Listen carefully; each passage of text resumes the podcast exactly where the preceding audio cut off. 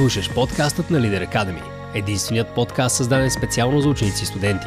В него ще намериш практични съвети и насоки за професионалните и лични ситуации, които са пред теб. Няма да получиш отговор на всички въпроси, но ще се научиш да задаваш точните въпроси, които ще те доведат до правилните отговори. Не забравяй, нещата, които са променили света, не са били просто идеи, мисли или мечти, а тяхното приложение.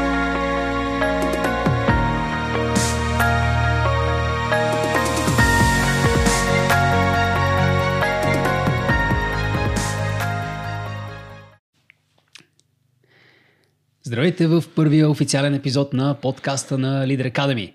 Аз съм Веско или както ме знаят повечето хора в интернет пространството, пичагата, който създава готини видеа. И сме днес с Андрей, основателят на Leader Academy. И Андрей, кажи ни за какво ще си говорим днес? Много ми е приятно, Веско. А, днес ще си говорим за а, това дали е добър избор да останеш в България а, като цяло да следваш или пък да избереш друго място, да избереш друга обстановка и като цяло какви са възможностите за реализация в България? Да. Тоест, накратко, струва ли си да останем и да се развиваме и да работим в България или е по-добре да си инвестираме времето и таланта на друго място? Точно Не? така, да. Добре. Страхотно. Откъде искаш да, да започнем с разговора? Ами, може би да започнем от а, личния ни опит. Добре. Първо, раз, разкажи ни ти какъв опит имаш с, а, с чужбина, с а, живеенето и работата в чужбина и по какъв начин това е повлияло на решението, което взимаш, на начина по който гледаш на света и защо в момента си в България и си решил да оставиш сърдиш тук. Може би са твърде много въпроси за началото. Нека да започнем. Първо, може да ни разкажеш къде си бил, какво си правил там и какво е научил от това. Прекарах известно време в Штатите, в студентските ми години, които продължиха малко по-дълго, както знаеш, yeah. които продължават на всичкото отгоре, тъй като вече шести университет а, последва. Така че академичният път на мен ми е малко по-дълъг. Yeah. Това е може би една от основните разлики между нас, защото, защото ти си избрал този път с, с формалното образование. Аз, аз пък избрах пъти е изцяло, изцяло на практиката. Точно. За, за тези, които не знаят, които най-вероятно са всички. а, аз реших, вместо да си инвестирам времето в университет, да инвестирам примерно тези 4 или 6 години в работа, в, в конкретна сфера, в моят случай в видеопродукциите. А, така че за да мога след 4 години да имам 4 години опит, а не 4 години знания, след, с които след това да се опитам да натрупам опит. Разбира се, това не е приложимо за, за всяка сфера а, но специално за тази, когато аз реших да пробвам, реших да поема коренно различен път, така че имаме доста, доста различни а, избори, които сме взели в живота, специално в, а, в тази насока, така че ще е интересно да видим. И доста различни гледни да. точки може да дадем, което мисля, че е най-ценното. Да да можем да... да тоест, Штатите е едно от местата, на което имах възможност да прекарам време, може би така сумарно около две години, като самата среда доста ми повлия там и на и на начина на мислене, и на формирането на визията ми.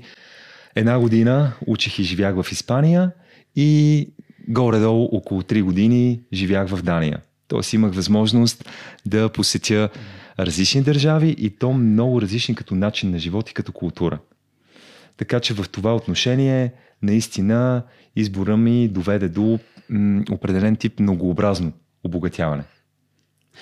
А как ти се стори културата на тези различни места по някакъв начин различна от културата, която имаме тук в България? Кое се различаваше чисто в начина на мислене на хората, начина на възприемане на информация, начина на работа, начина на съществуване като цяло?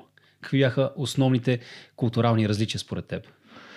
Всъщност, всяко едно място а, отключва твое различно проявление, твоя различна версия и е много интересно. По отношение на щатите, а, още първия път, като, като стъпих там, а, си помислих, а, тук наистина мога да дишам дълбоко и усетих във въздуха, че сякаш всичко е възможно. Нали? Тази, този дух на американската мечта, то беше преди доста години все пак, да е, се усещаше осезателно и м- това, че всичко ново като, като идеи, като креативност, като иновации, а, се приема там много, по, много по-лесно. No. И в, в това отношение Штатите е едно място, на което наистина може да се а, почувстваш прият. Да. Тъй като наистина има от а, много различни националности. Да. А и щом дишаш дълбоко, значи няма толкова фини прахови частици, да, както според статистиката има в София. точно така, точно така. Въпреки, че вече и за щатите е ма- малко така относително, но, но да, като цяло да. А културата в Испания е малко по-южна, малко, по, малко по-топъл народ, доста по-топъл народ. А, и м- самото отношение към живота е по-лежерно. Тоест, а, там се толерира отношение, а, което е нека да работим, но е важно и да си почиваме. Важно е Да. социалния живот, важно е да има сиеста, Да. т.е. почивка малко и заради климата, разбира се. Да. А, но Тоест няма срещи вторник в 2 часа и 00 минути, има срещи във вторник по някое време. Да, а, като, точно така. И, и като цяло в, във вторник около 2 часа, тогава е времето, в което те си почиват. О, А, там, където бях аз, Андалусия, е доста топло. И а, 2 часа, то не е много за излизане като цяло, ако трябва да бъда честен. Така че между 2 и 4 почти всичко е затворено. Между 2 и 5. Взимат си почивка и след това ра- работят пък до по-късно. От 5 до към 8-9 работят. много интересно. Така че реално ти отваря една съвсем различна перспектива за а, начин на живот, за комуникация а, и вече диаметрално противоположно беше опита ми в Дания, Да. който, който пък е а, възможно най- а, еф, ефективна комуникация. Всъщност това, което правят в а, а, работата, го пренасти в комуникацията. Да. И малко социално дистанциране да. за разлика от, от Дания. Мо, моите наблюдения са, че колкото по-на юг се отива, толкова повече се прегръщат хората, толкова по-малко е, толкова по-малко е личното пространство, колкото по, по-на север е, се отива, толкова повече, нали, е, стой малко по-далеч, малко по-далеч от мен, нали. Ако можеш да се ръкостискаме от разстояние без да се пипаме и така ще да стане. Точно така. докато, докато по-на юг са прегръдки, целувки. А, аз се очудих, между другото, че в, а, в Чехия е, е по подобен начин. Аз примерно очаквах а, в Чехия да е по-въздържано, нали, по-формално, само ръкостискане и така нататък. Mm-hmm. И отивам аз там и като, като ме разпрегръщаха, като ме разцелуваха. И, за, и за мен е някакво странно. Дори гледам някакви... Нали, идва, еди, идва един пичага с с жена му, изведнъж жена му, нали, там целува се с някакъв друг, после той се целува с някаква друга. И аз седа и гледам някакви хора тръгват да ме целуват мене. И за мен, за мен това е странно, защото нали, ние тук в България не, не сме свикнали Не. толкова нещо. Нали? Не сме. Окей, някой от време на време малко те прегръща, не си, не си свикнал като цяло хората, хората те прегръщат много и просто е странно, докато за тях е нещо, нещо напълно нормално. интересното е, че правят, примерно Да. При, при запознаване, за първи път го вижда човека, съвсем естествено е да, да се ръцувате. Тоест, това е нормата. А, и си Да. спомням, като се прибирах в а, България, то вече беше просто навик за мен. Като се запознавах, примерно, мъжете не, мъжете не се целуват толкова много по бузите в, а, в Испания, но примерно... Макар, че има култури, в които е много прието. Да, Да. има. Има.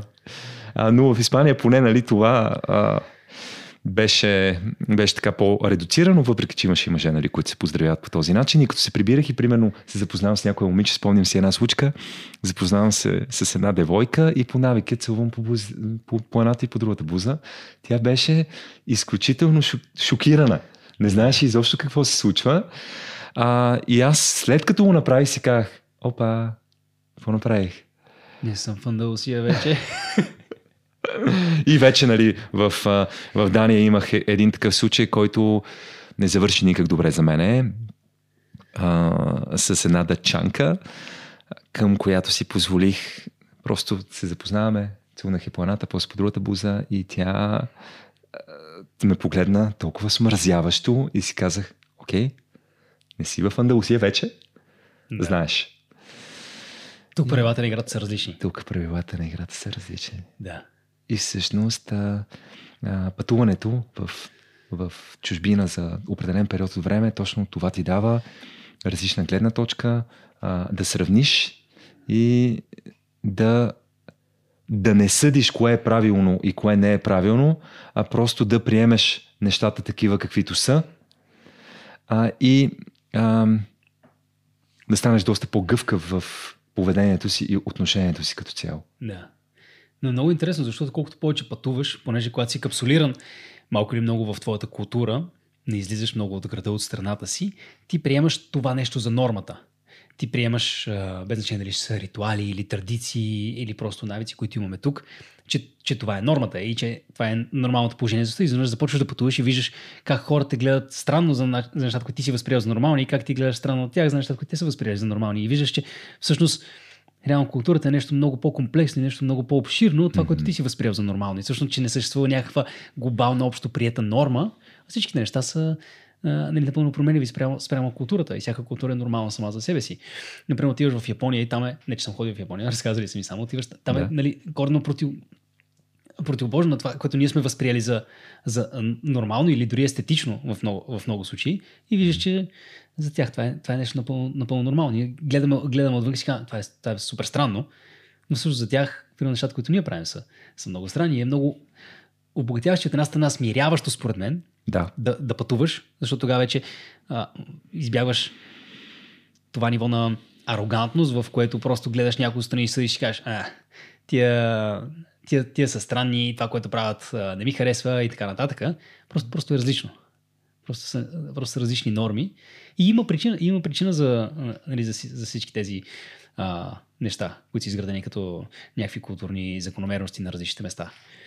За, за мен, примерно, беше изключително обогатяващо. Аз не че съм пътувал кой знае колко, но работих известно време в Франция. Между другото, интересен факт, София е пет пъти по-голяма от Париж, чисто по площ. Може би в тази площ се включват и околница от около София, не знам, но София е пет пъти по-голяма от Париж. Да. И в Париж се предвиждаш по-бързо от София, защото е по-устроено от към а, инфраструктура. А, но това е, няма толкова голямо значение. А, работих във Франция известно време с една немска компания и видях съвсем различна работна етика. Тук в България нещо, което винаги може да чуете скърсената стола, не обръщате внимание.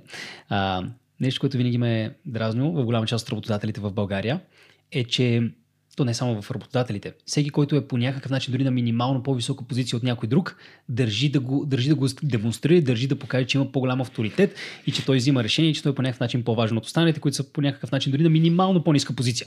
Дори да е някой на някаква позиция и някой да е главен на същата позиция, той държи да демонстрира, че той е повече от останалите. Ако някой примерно отговорник на смяна еди къде си, той държи да, балкански да, менталитет. Той държи да покаже, че той е шефа. Въпреки, да. че той не е шефа. Той отговаря пред някой, който отговаря пред някой, който отговаря пред някой, който отговаря пред акционерите. Нали? Тази, тази идея за шефа не съществува, защото няма, няма шеф. Всеки работи за някого. Дори си собственик на бизнес, ти работиш за клиентите. Ако си собственик на, на голяма компания, която е акционерно дружество, ти работиш за акционерите. Нали? Точно така. Ник, никой не е шеф. Няма такова нещо като шеф. Нали? Всеки отговорник за, за работа ти си отговаря пред някой за тази работа. Ако тази работа не е добре свършена, всеки носи последствия. Дори си ръководиш своето нещо, ако ти не си отговорен за това нещо, нямаш вече твое нещо и така. Та, и тук бях... идва хубавото разграничение между шеф и лидер. Да. Вече кога от шеф преминаваш към лидер. И това, за което... Много хора никога не преминават. Да, никога да. не преминават. Да. Но във Франция, когато работех, а, там работихме с една немска компания и там видях какво е всъщност да, да си лидер. Работихме с много голяма немска компания, която се занимава с проекти за милиарди по света. И шефа на тази компания, не знам дали е най-глобалния шеф или шефът на някакъв регион на тази компания, не разбрах.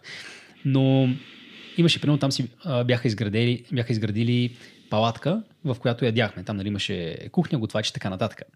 И всички съответно имаше сложени там маси, пейки и така нататък. Всички взимахме си едни табли, ходехме, редяхме се на реда, сипваха, там готвач ни сипаше каквото имаше за ядене и така нататък. И шефа на глобалната компания взимаше си табличката, човека, редеше си с на опашка всички останали, чакаше си реда, сипваше, сипваха му храна като на всички останали, сядаше си на масата, ядеше с всички останали. Нямаше червено нямаше, килимче. Нямаше по никакъв начин някакви преференции за него. Когато ние седяхме в 2 часа през нощта да работим, той седеше с, седеше с нас да работи. Докато а, давам пример, снимах се в една българска продукция преди години. То не е също българска продукция, продукция снимана в България. И става време за обяд. Отивам аз и виждам едно такова голямо пространство, отрупано с маси, в смисъл шведска маса, банкет. Тръгваме да влизаме вътре. Следно директно ни спират на вратата. Не. Това е за екипа, за режисьорите, за актьорите и така нататък. И казвам, окей. Завеждани в, завеждани в едно хале, където бетон. Няма една пейка, няма нищо. Слагат ни я сядаме като кучета на земята. Един огромен метален варел. Не знам дали варел или някаква тенджера. Тия войнишките, сигурно беше 20 кила тенджера. В която просто един черпак ни сипват супа в пластмасови чашки. И ние седим на бетона, като кучета, и ядем от пластмасови Военно чашки. положение. Да, докато другите седят на банкета, само защото трябва да ни се покаже, че има някакво разграничение. На същата продукция има, имаше вънка две маси. Имаше кетеринг, имаше две маси. Две маси с абсолютно идентични кафе машини. Тръгвам да си сипам от едната кафе машина, кафе, защото можеш да си сипаш кафе принципно, Да. при което чувам викове. Какво правиш, бе? Тази кафе машина не е за тебе, тази кафе машина е за екипа. Абсолютно идентични кафе машини. Обаче на едната маса е кафе машината за екипа, която ти не трябва да пипаш, а на другата маса е тази, която нали, е за обикновените хора, за, за всички останали. И аз си казах, без значение за какви пари, повече никога не заслужавам да, да понасям такова отношение. Обаче, когато, когато го видиш, според добре може би всеки да го преживее в някакъв момент. Не да продължи да го... А, Важно е да го подлага, да се, всеки, подлага на, да се подлага на това нещо. Аз в никакъв случай не бих толерирал някой да се държи с мен за продължително време. Но това ти дава, това ти дава различна перспектива като човек. Аз, например, съм работил известно време като сервитьор. И това ми даде съвсем различна перспектива, когато аз ходя като клиент в ресторантите, mm-hmm. колко е трудно самата сервитьорска работа и също за колко малко неща са отговорни сервитьорите. Реално, защото много често нали, отиваме в ресторант, поръчката ни се бави, ние почваме да викаме на сервитьорите, почваме да, да им се ядосваме, яденето ми е безсолно, почваме виновен. да се караме на сервитьорите. Нали? Докато Да. като си бил от другата страна и, и можеш да оцениш малко повече. Изведнъж, ако си в някакъв ресторант и видиш един сервитьор, който търчи от маса на маса на маса на маса на маса, аз, аз вече започвам да се ядосвам нали, на собствените си. Викам, защо са оставили нали, един сервитьор да служи толкова много маси? Това не е нормално. Не се ядосвам на самия сервитьор, че му отнема много време. Вече виждам, че, виждам, че той прави каквото може с това, което му е налично. Така че точно тези неща са а, об- обогатяващи. Много ценни. Но, Да. точно да опиташ а, и този гастарбайтърски начин на живот, който Да. даже студентските бригади, аз бях на 4 студентски бригади и бяха направо безценни в а, това отношение, защото работех какво ли не, работих като барман, а, организирах събития, работих като настанявах а, хора в, а, в ресторанти, сладолет Да. правих, лимонади правих, беше много готино, тъй като ги, ги шейквах а, а, на, Да. на място директно и се научих да правя много добри лимонади, между другото. Полезно мен е в живота. Много полезно. Да. Но а, как те се седи на економиката, хората винаги ще пият лимонада. Дори всичко да фалира, всичко на улицата. Лимонада. да, особено нали, така, в, в кризисни ситуации витамин С много така Да. много се котира. Но точно това си мисля, като отива в ресторант, а, другата гледна точка, какво му е на сервитьора, какво му е на бармана. И преди да ми дойде това а, импулсивното, а, а, което е от а, лимбичния мозък, нали, а, веднага да реагирам емоционално. Аз съм клиент, на мен ми се полага това Да, нещо. да, първото нещо, което си казваме, аха, окей, тук по веригата нещо се къса.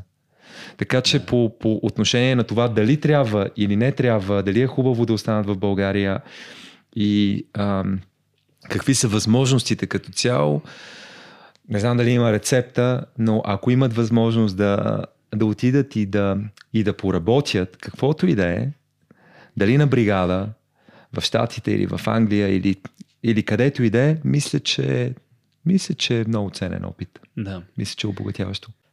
Опитваме се да държим тези епизоди максимално събрани, компактни и кондензирани. Може би нямаше нужда да използвам чак толкова много думи, но събрани. А, за да, Което отива към опитваме се. Все още. да, за да, мог, за да можете максимално лесно да ги слушате. Затова решихме, тъй като разговора ни се получи твърде дълъг, решихме да го разделим на две, за да можете по-лесно да го слушате. Така че това е край на първата част и ще се видим в втората.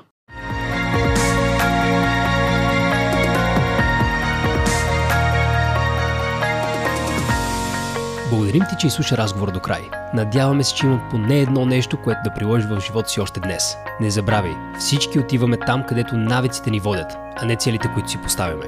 Ние те очакваме в следващия епизод, а междувременно можеш да намериш още много безплатни и практични ресурси на сайта ни leader.education.